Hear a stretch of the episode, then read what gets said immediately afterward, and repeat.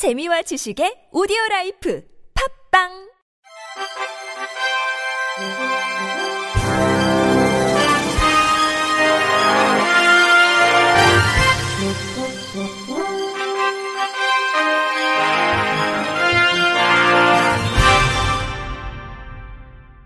청취자 여러분 안녕하십니까?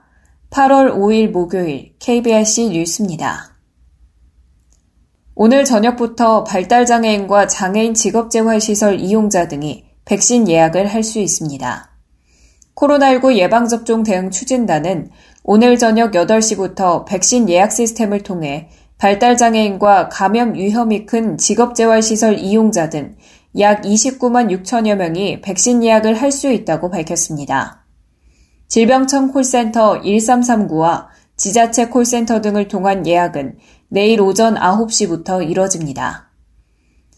추진단은 21일 오후 6시까지 예약을 진행할 예정이라며 이후에 예약하지 않은 사람이 있으면 추가 예약이 가능하도록 조치하겠다고 전했습니다.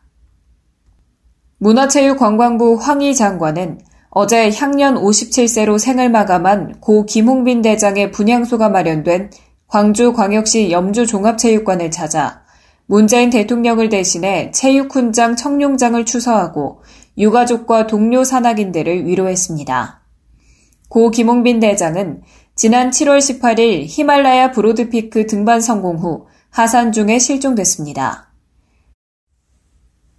김 대장은 1989년 동계 에베레스트 원정 등반을 시작으로 전문 산악에 입문해 1991년 북미 최고봉 맥킨리 등반 중 조난 사고로 열 손가락을 모두 잃었습니다. 지난 2006년부터는 본격적으로 히말라야 8,000m급 고봉 14좌 등정에 도전해 지난 7월 브로드피크를 정복함으로써 장애인 최초로 히말라야의 8,000m 이상의 14개 봉우리 모두를 등정하는 대기록을 작성했습니다. 이번 훈장은 지난 2012년 거상장에 이어 수여하는 두 번째 훈장입니다. 체육훈장은 체육발전에 공을 세워 국민체육의 위상을 높이고 국가발전에 이바지한 공적이 뚜렷한 사람에게 수여하는 훈장으로서 청룡장은 1등급 훈장에 해당합니다. 국립재활원이 처음으로 중앙보조기기센터 희망드림 서포터즈를 모집합니다. 대상은 장애인 노인 등을 위한 보조기기에 관심이 있는 대한민국 국민으로 오는 13일까지 중앙보조기기센터 누리집 공지사항에서 서포터즈 지원하기를 눌러 서식 작성해 제출하면 됩니다. 활동 기간은 8월 23일부터 11월 30일까지 약 3개월입니다. 서포터즈는 홍보 기자단, 종이 인형 도안 디자인, 우드락 조립 모형 도안 디자인 총 3가지 부문으로 운영됩니다.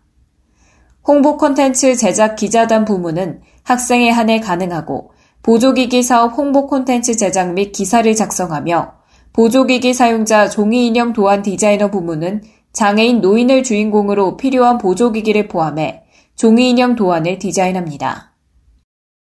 중앙보조기기센터 전시장 만들기 우드락 조립 모형 도안 디자이너 부문은 전시장을 우드락 3차원 입체 퍼즐로 만들 수 있는 조립 모형 도안 디자인을 하게 됩니다. 서포터즈에겐 예비교육, 위촉장, 기념선물, 소정의 활동비 등이 제공되며 우수활동자에겐 국립재활원장 명의의 우수활동상 시상과 함께 상금을 지급할 예정입니다.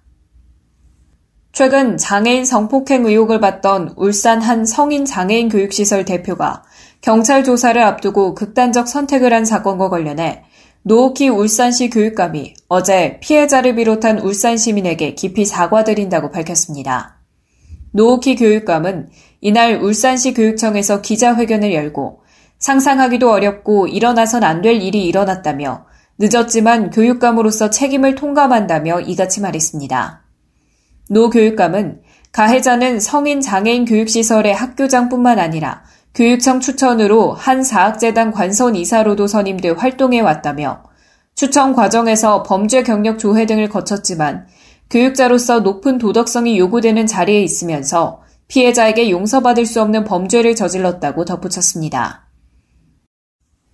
이어 시교육청은 피해자와 해당 시설 학생들이 하루빨리 안정을 되찾고 일상을 회복할 수 있도록 모든 행정 재정 지원을 다하겠다며 말할 수 없는 고통을 겪고 있을 피해자와 학생들, 시민 여러분께 다시 한번 깊이 사과드린다고 전했습니다.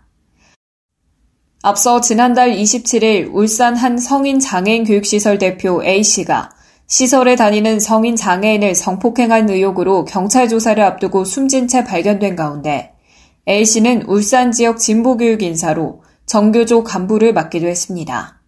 이처럼 울산의 한 장애인 교육시설에서 발생한 성추행 의혹 사건이 큰 파장을 일으키고 있습니다. 하지만 관련법상 관리 감독 규정이 모호해 언제든지 이런 일이 반복될 수 있어 개선이 필요하다는 지적입니다. 보도에 KBS 이정 기자입니다. 울산의 대표적인 진보 성향 교육계 인사가 일으킨 장애인 학교 내 성추행 의혹 사건. 울산시와 시교육청이 매년 억대의 보조금을 지급하고 있었지만 두 기관 모두 언론 보도 뒤에야 관련 사실을 확인했습니다. 관리 감독 책임이 있는 이들 기관이 왜 이런 사실을 전혀 모르고 있었던 걸까? 관련법상 해당 기관들은 장애인 이용시설을 지도 감독해야 하지만 그 범위가 상세히 규정돼 있지 않기 때문입니다. 울산시 교육청 관계자 음성 편조. 지도 감독할 수 있다 되는데 지도 감독할 수 있다 내용에 뭐 어떤 항목들을 딱 해라 이런 내용은 없어요. 현재 점검을 하라는 것도 없고 지도 감독할 수 있다는 명시돼 있는데 지도 감독 내용에 어떤 항목들을 포함해라 이런 내용은 없습니다. 언제 점검하라는 것도 없고 보건복지부도 매년 장애인 인권침해 실태 관련 조사를 벌이고 있지만 이 역시 조사 범위가 거주시설로 한정돼 있습니다. 장애인 이용시설에서는 언제든 비슷한 문제가 일어날 수 있다는 얘기입니다. 울산시가 뒤늦게 지역 내 장애인 관련 시설 90여 곳에 대한 전수조사를 벌이겠다고 했지만 전문가들은 보다 근본적인 대책이 필요하다고 지적합니다. 김성현 장애인 차별금지 추진연대 사무국장 본인들이 뭔가 어려운 문제가 생겼을 때 바로 이제 연락하거나 도움을 요청할 수 있는 지역사회 체계를 좀 단단히 하고 당사자들에게 그게 충분히 정보가 제공될 수 있도록 애매한 관리 감독 규정 속에 제대로 보호받지 못하고 있는 장애인들의 인권. 장애인들이 안전하게 관련 시설을 이용할 수 있도록 모호한 규정을 개선하고 관리 감독을 강화하는 것이 필요합니다.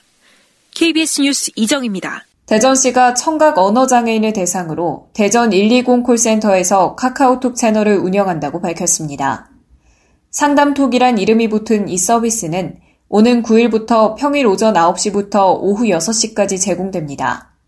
서비스를 이용하고자 하는 시민은 카카오톡에서 대전 120 콜센터를 검색해 전문 상담사와 1대1 채팅을 통해 여권 발급, 차량 등록, 대중교통, 상수도 등 다양한 분야의 상담을 받을 수 있게 됐습니다.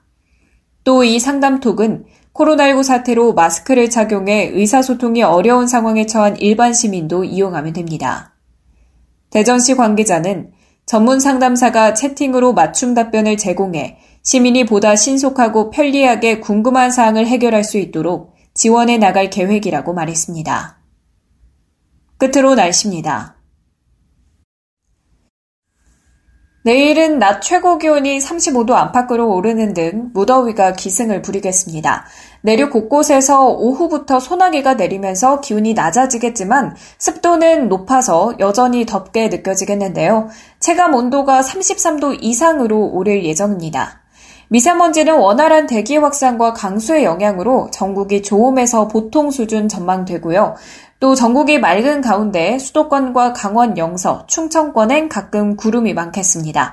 또 경기 북부 내륙, 강원 내륙 산지, 제주도 산지 등엔 오후에 대기 불안정으로 소나기가 내릴 텐데요. 낮 12시부터 오후 6시까지 예상 강수량은 5에서 40mm입니다.